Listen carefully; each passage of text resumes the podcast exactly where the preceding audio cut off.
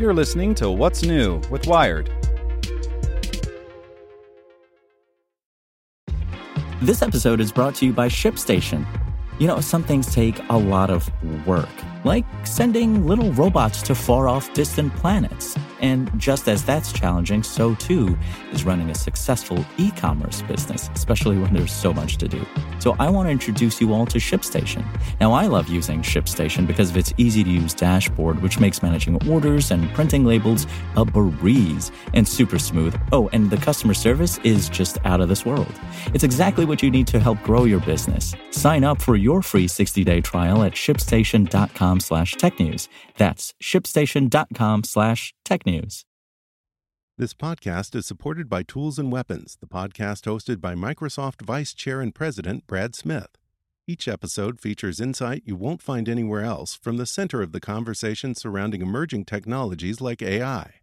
Right now in the podcast, you can hear a special episode where Brad Smith lays out Microsoft's vision for a vibrant marketplace driving the new AI economy. To hear more, follow or subscribe to Tools and Weapons with Brad Smith wherever you get your podcasts. You're listening to What's New with Wired. It's Tuesday, August 23rd. I'm Zeke Robison. Today we're talking about how white spruce trees are expanding into the Arctic tundra with stunning speed, with potentially serious consequences both for the region and the world. Make sure to listen to the end to find out what other Wired podcasts you can check out today. In the summer of 2019, Roman Dial and his friend Brad Meiklejohn hired a single engine bush plane out of Kotzebue on the northwest coast of Alaska. Even those wings could only get them within a five day hike of where they wanted to be, deep in the tundra, where Dial had noticed peculiar shadows showing up in satellite images. On the fourth day of that hike, the pair was walking along a caribou trail when Meiklejohn yelled, Stop! Dial thought his friend had seen a bear, but it was something more troubling a stand of white spruce trees.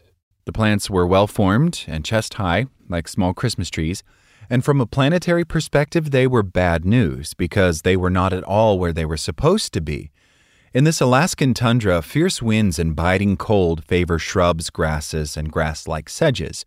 The growing season is supposed to be just too short for trees to get a foothold, even if their seeds manage to fly north. The journey confirmed what Dial suspected that the shadows in the satellite images were in fact out of place trees that are part of a phenomenon known as Arctic greening. As the Arctic warms more than four times faster than the rest of the planet, that's bringing down the ecological barriers for plants in the far north, and more vegetation is marching toward the pole. The next day, we found more and more as we headed east until we discovered an Arctic savanna of white spruce trees, recalls Dial, an ecologist at Alaska Pacific University. Sounds funny to say, it was maybe the most exciting hike I've ever been on. Arctic greening is a blaring warning light on the climate damage dashboard, both for the region and the world at large.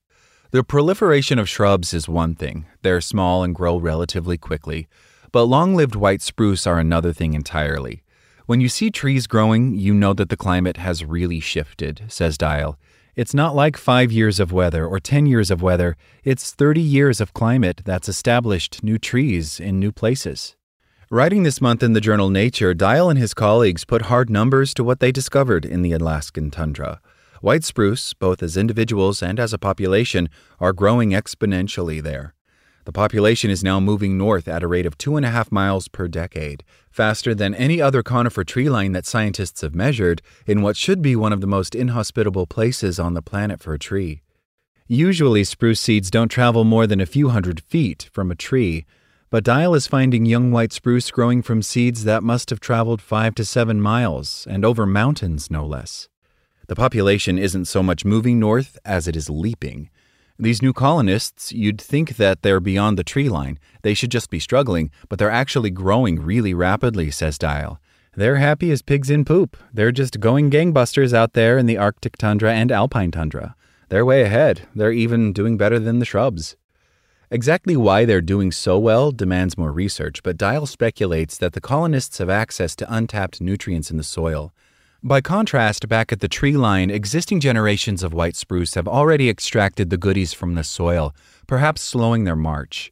If you want to study how forests are going to move, it's probably not appropriate to go to a tree line, because a tree line is where they're kind of stalled out, says Dial. If you want to figure out how can a business do better, you probably don't go study a struggling business, you look for startups that are doing well. And boy, business is booming for white spruce right now. Soil microbes in this part of the Arctic are providing a sort of stimulus package for them. The microbes multiply as the dirt warms, processing nutrients for the trees to use. Obviously, warming is the driving factor. Warmer conditions, longer growing seasons, says macroscale ecologist Scott Goetz, who studies Arctic greening at Northern Arizona University but wasn't involved in this new research. So it's all become much more suitable, and I think nutrients are just part of the story. The white spruce colonists are likely warming the Arctic landscape, too. Normally, snow cover makes these northern lands reflect the sun's energy back into space. In scientific parlance, the land's albedo is high. But trees are darker, so they have a lower albedo and absorb heat, which warms the area. The albedo effect is the big thing, says Goetz. They absorb a lot more energy. Counterintuitively, by acting as a sort of snare to trap snow against the ground, a forest further heats the soil. A thick layer of snow prevents the chill of winter from penetrating into the ground, and the extra trees block cold winds. That trapped snow also provides lots of moisture for those trees in the future, creating a feedback loop. Thawing permafrost is the aspect of Arctic greening that concerns scientists the most. These frozen soils are loaded with dead organic matter that hasn't fully decomposed, but will decay rapidly once it thaws. Microbes then begin munching on the material, spewing both carbon dioxide and methane, an extremely potent greenhouse gas. Permafrost is now thawing so fast that Arctic land is collapsing, gouging great big holes in the landscape. The implications are significant, says Goetz. It always comes around to the permafrost in the end because that's the big carbon reservoir that's being mobilized. Yet the Arctic isn't a monolith. In the part of northwest Alaska Dial studied, white spruce are on a northward sprint, but to the east, they don't seem to have had the same success. It's not happening everywhere. The next question to answer is why? asks Dial. What are the climatic controls on what determines where trees move fast? Figuring that out will require still more satellite imagery and multi day hikes into the tundra, and if all goes according to plan, no bears.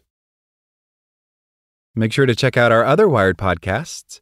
Today in Wired Business, we look at the spyware scandals that are ripping through Europe.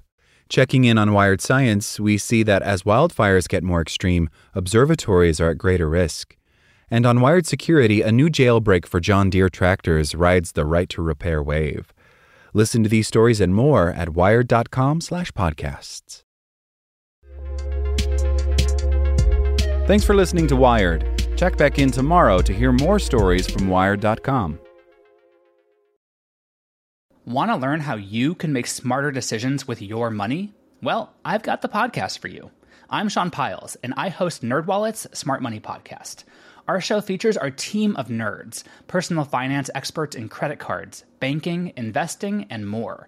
And they'll help you make the most of your money while cutting through the clutter and misinformation in today's world of personal finance. You'll get clarity on strategies to help you build your wealth, invest wisely, shop for financial products, and plan for major life events. Listen to NerdWallet's Smart Money Podcast wherever you get your podcasts.